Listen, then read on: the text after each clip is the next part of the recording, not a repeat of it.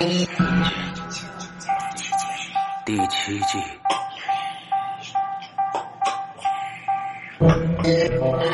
天堂旁。下雨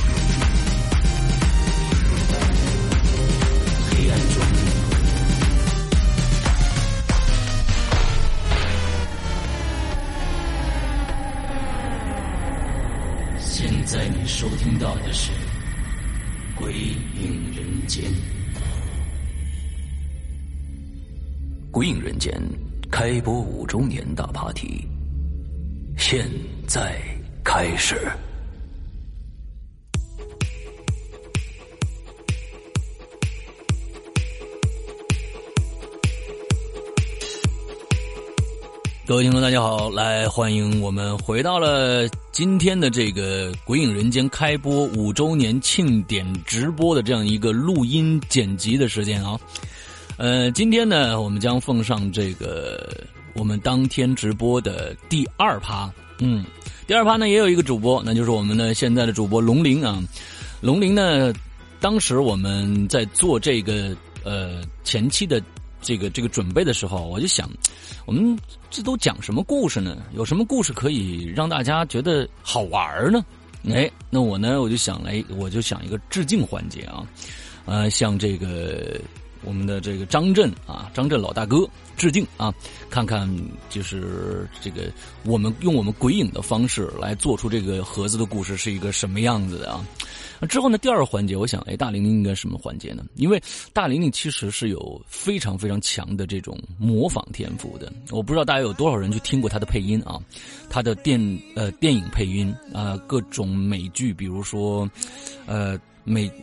这个像我记记得是加勒道加勒比海盗啊，还有什么呢？他配了很多很多的音，完了之后呢，我不知道大家听过没有这些配音啊，非常非常的棒，而且呢，他是清雪的一个死忠，所以我说，哎，你的声线本身跟清雪就很像，我说你能不能在这个里边来一次模仿秀，哎，来模仿一下。清雪的这种播讲方式，讲一段清雪曾经讲过的故事。他说：“哎，这个想法好。”所以呢，今天呢，我们给大家放出的这段录音，就是在现场的时候，这个呃，龙鳞模仿清雪播讲的一段猎鬼人十六年呃十四年猎十六年干嘛？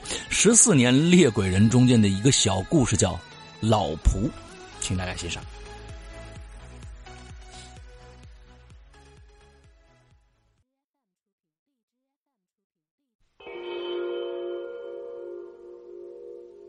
这事儿呢，发生在二零零四年的时候，我呢接到一个道上朋友的电话，说是龙兴有个大户人家，请他到他们家祠堂里去看墙。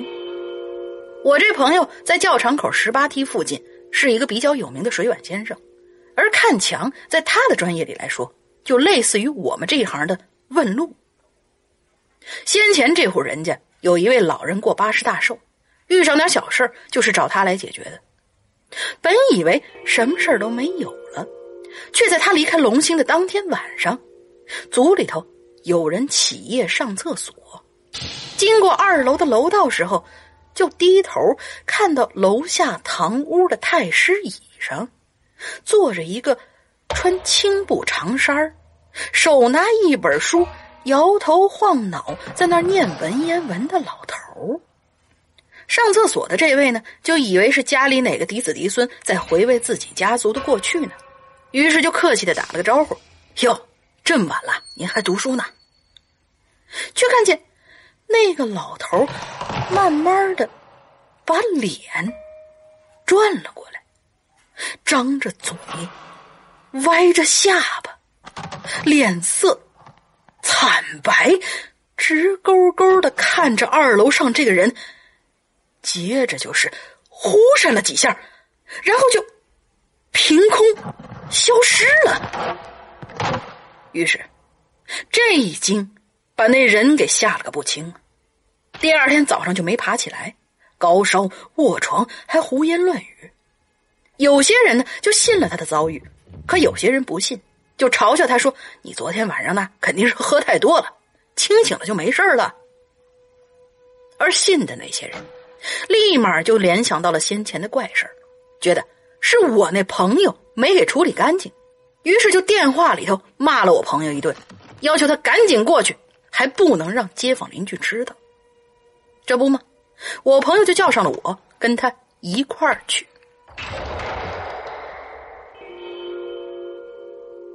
他之所以要叫上我，那是因为鬼显形了。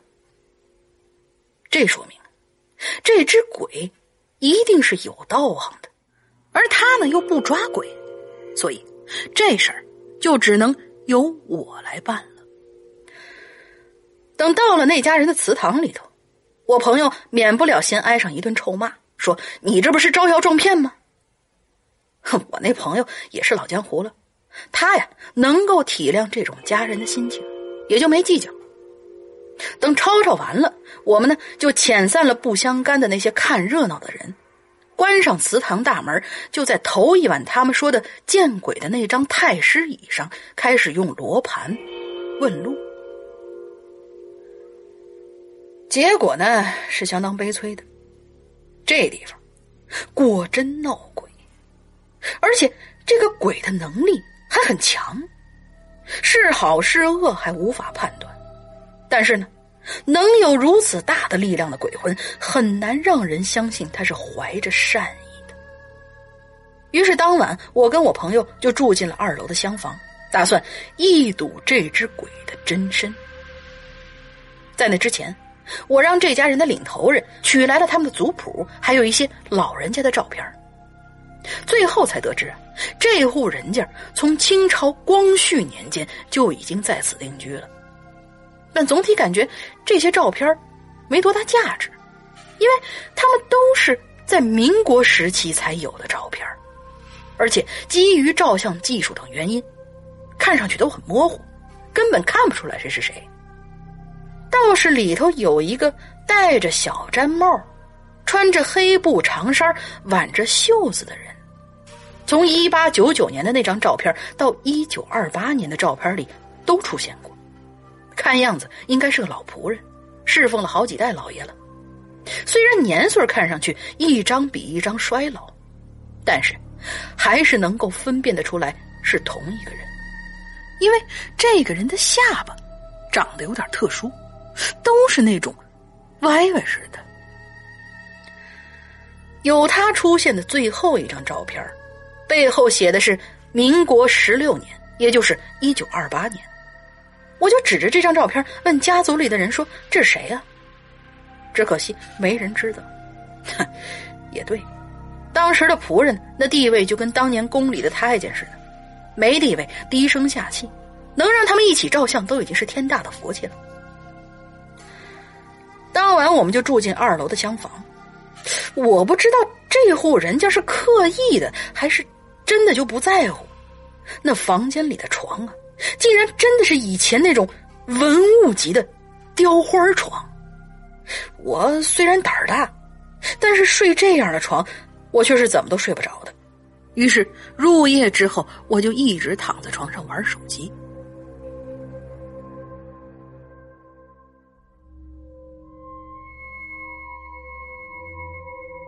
就这么慢慢的忍到大概半夜两点多钟，一阵悠悠的读书声就从外头缓缓的传了进来。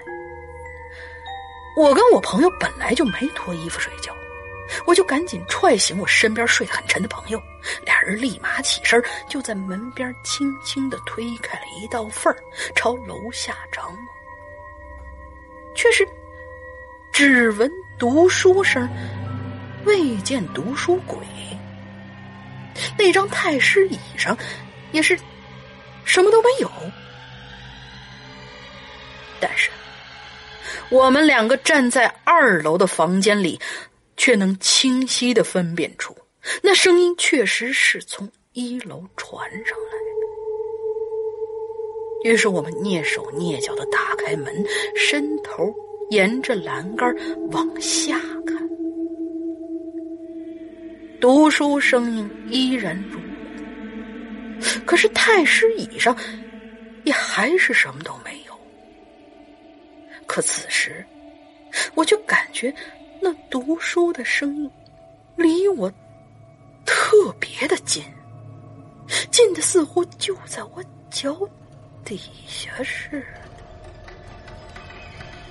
刚一想到这儿，我背上就是一麻，我连忙低头从地板的缝隙里朝下张望过去，就只见一个穿着青布长衫的老头正隔着门板直挺挺的悬空站在我的正下方，张着嘴，歪着下巴，正抬头望着我。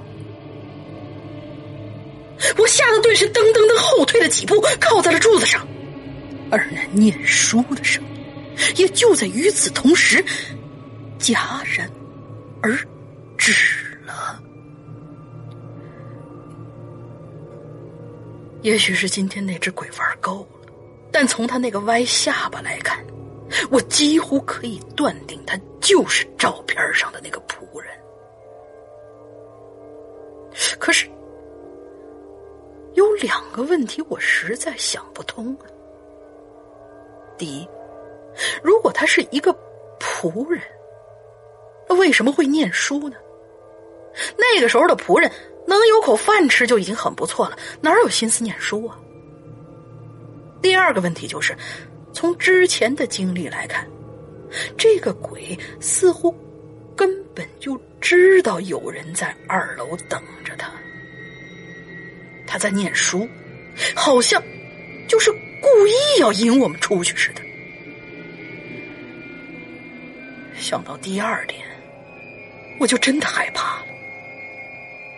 从来都是鬼绕着我们走啊，哪有敢故意引我们来的呢？而且，这鬼若是顽皮也就罢了，只怕他身上还有什么事儿。而且他显然对自己的力量相当的有自信，根本不怕我这个猎鬼人，玩死我都当不了下饭菜的。哎呀，我真是被吓得不轻啊！当天晚上也不敢睡了，活活扯了两个当地人，当天晚上就莫名其妙的打了一宿麻将。等第二天早上一大早起来，我跟我的朋友就开始拿着照片在古镇的茶馆里穿梭。渴求能有一两个对这户人家比较熟悉的老人，能够给我们一点点的线索。到最后，我们路过古镇里头唯一的一处道观的时候，遇上了一名老道长。这位道长跟我们说，他认识照片里的这个人，而且他在这六十多年的修道，也正是为了照片上的这个人。这位老道长的名讳，我不方便提及。接下来，他就告诉了我自己为这只鬼修道的来龙去脉。那是一九三四年的时候，四川各地混战，粮食欠收，很多人呢都被抓去做了壮丁了。但凡是有山的地方，就有土匪。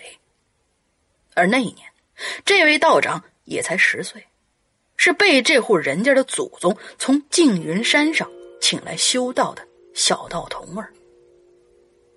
而至于为什么要专程请他到这儿来修道，那就是另外的一个故事了。一八九八年的时候，康有为和梁启超发动了戊戌变法，失败。于是呢，当年的一些饱学之士为了躲避清廷的追杀，分散逃亡各地。那一年，这户人家的老爷出门，遇上了一个脏兮兮的叫花子，一把就抱住他的大腿，一边哭喊，一边求他收留，还号称自己是禹王的后人。是因为变法失败，不得已才逃到了川东。说到这禹王啊，可能很多人不知道是谁，但如果说是大禹治水的故事，您就知道了。这禹王啊，就是后人对大禹的尊称。这大禹的故乡呢，就在重庆。重庆至今还有一座山是以大禹夫人涂氏来命名的。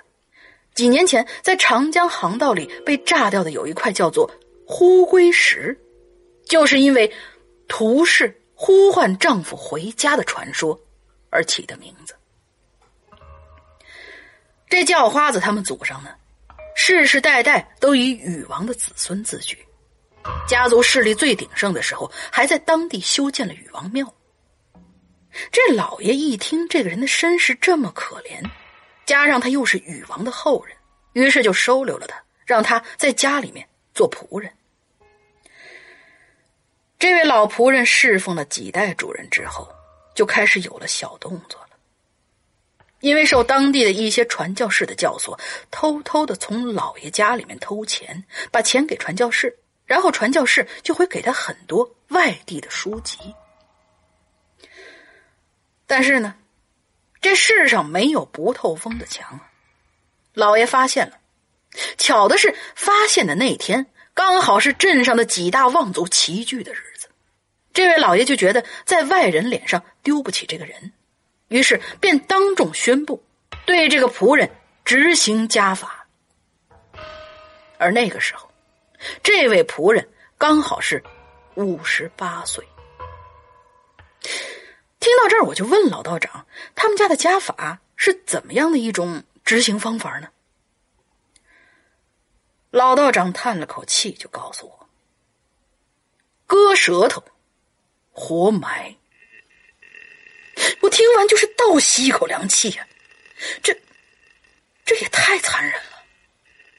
老道长就接着讲：“当时活埋了这个仆人之后啊，这户人家……”就隔三差五的开始闹起小毛病来，什么今天狗死了，明天孩子又发烧了，还都找不出什么原因来，所以家里的人就开始议论纷纷，而聊到最后，就很容易把话题扯到前段时间被活埋的那个老仆人的身上。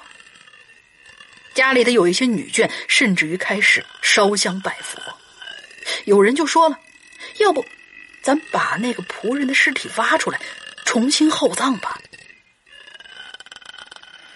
可是呢，当这户人家的老爷最终同意挖尸的时候，却发现那个尸体不见了。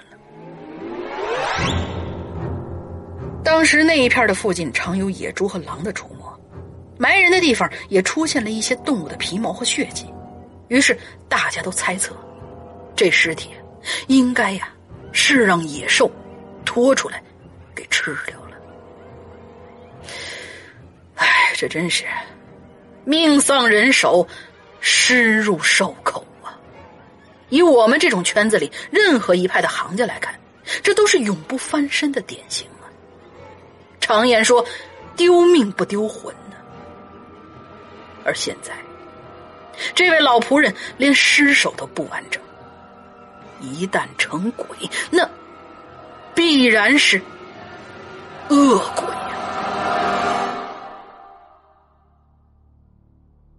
这位老爷自然也明白这个道理，于是呢，就捐了很多钱，修了个小小的道观，还从静云山上请来一个道童入观修习。以此来镇压埋在道观后山的那个冤魂。我眼前的这个老道长，就是当年的那位小道童了。这位道爷显然也是懂得玄术之人，否则他也是不可能镇得住这个怨灵的。但是他告诉我，自从重庆解放之后，这大陆啊就开始对外来的宗教和本土宗教进行整肃。儒释道，唯有道家不失本宗的被保留了下来。老道长六十年清修，这个镇子上每一个人他都是了如指掌的。听到这儿，我就开口告诉他，说：“您呢，奉命镇压的那个野鬼，非但没有被镇压住，现在反而跑出来吓人来了。”老道长一听，脸色就立马变了，马上进屋取出木剑、铃铛，换上道袍，拉上我就直接奔了那家祠堂。到了祠堂之后，老道长就开始做法了，因为我是别的门派的，不方便在场，只能躲在门后偷听。可是却意外的听到道士隔空喊出的一段话，内容文绉绉的，但大体的意思我是听明白了的。他说：“我们两个认识有六十多年了，虽然人鬼殊途，我知道你喜欢读书，我还常常在观里读书给你听。找不到你的尸体，我还在你的旧坟跟前给你烧了不少典籍。你我虽然从一开始就是对立的，但是多年以来，我早已把你当成我的挚友。”如果你依旧安身立命，好好修炼，我还是会和以前一样对你。可是如果你破了规矩，出来吓人，我就只能够把你收走了。道长在里面说了许久，让我感觉他好像是在跟那只鬼做语言上的对峙。可是，我却全然听不到那只鬼的声音。就这样过了差不多快要一个小时，道长才来敲我们的门。进门的时候，我就注意到他的中指上绕着一圈红绳道家的手法我多少还是见过一些的，他们练神的方式跟我们大概也是差不多的。不过我们是也门野派。不如他们讲究那些架势，一看他绕在手上的绳子，我就知道，他已经说服那个鬼仆人了。而且如果我没有猜错的话，这个仆人的鬼魂，搞不好正站在他身后，被红绳牵着，准备带回道观。我就连忙问道长：“这已经是完事儿了吗？”他说。完事儿了，然后我就问他：“我说需要我们帮您送他上路吗？”那位道士就摇手拒绝了。他说：“他会把仆人的鬼魂带回道观，正式的问名立牌，终日长香供奉，盼他有一日能修成得道，升天成仙。”我不是道家，升天为仙这种事情我是不信的。不过听到道长这一番言论，我是真心很佩服这位道长的心境。也许，这才是真正的上善若水，与世无争吧。为了师傅的嘱托，为了别人的一次求助，他竟然将一个承诺。苦守了六十多年，并且打算继续的守下去。于是我跟我的朋友一路陪着道长，慢慢走回了道观。可这一路上，我才惊奇的发现，从祠堂到道观的这一路上，每家每户的窗户上都雕上了一些道家的符号。不用说呀，这肯定是这位老道瞒着人干的。想必，正是因为害怕鬼仆再回去祸害那家人，才故意在沿途的路上留下了一些引导他的符号。看到这一切，我对这位道长的敬仰油然而生我觉得，我跟我的师傅虽然一生渡鬼无数，却难得有这位道长这样让鬼魂自己回头、自己悟道的凶魔呀。我们往往会解决麻烦，而制造一些新的麻烦出来。面对这位道长的做法，我真的是。非常的惭愧。在辞别道长和那户人家之后，我很久没有回去龙兴镇却在二零零六年年底的时候，听说老道长去世的消息。这位老道长虽然平日里少言寡语，一心清修，但是毕竟德高望重，于那个家族也有大恩。于是，在二零零七年的时候，他们号召了各方捐资，重建了那座道观，并且收留了一些居士，在观内清修。就在两个月之前吧，我故地重游，本想要进店缅怀一下那个曾经在路旁给冤魂指路的道长，却没想到，在踏进道门的那一刻，却被一个自称居士的人上来索捐。可是我明明看到这个人是刚从观内的一个小卖部走出来的，唉，那一瞬间我就什么都明白了。于是我拍了一些相片对着三清观肃然鞠躬，然后就默默的离开了。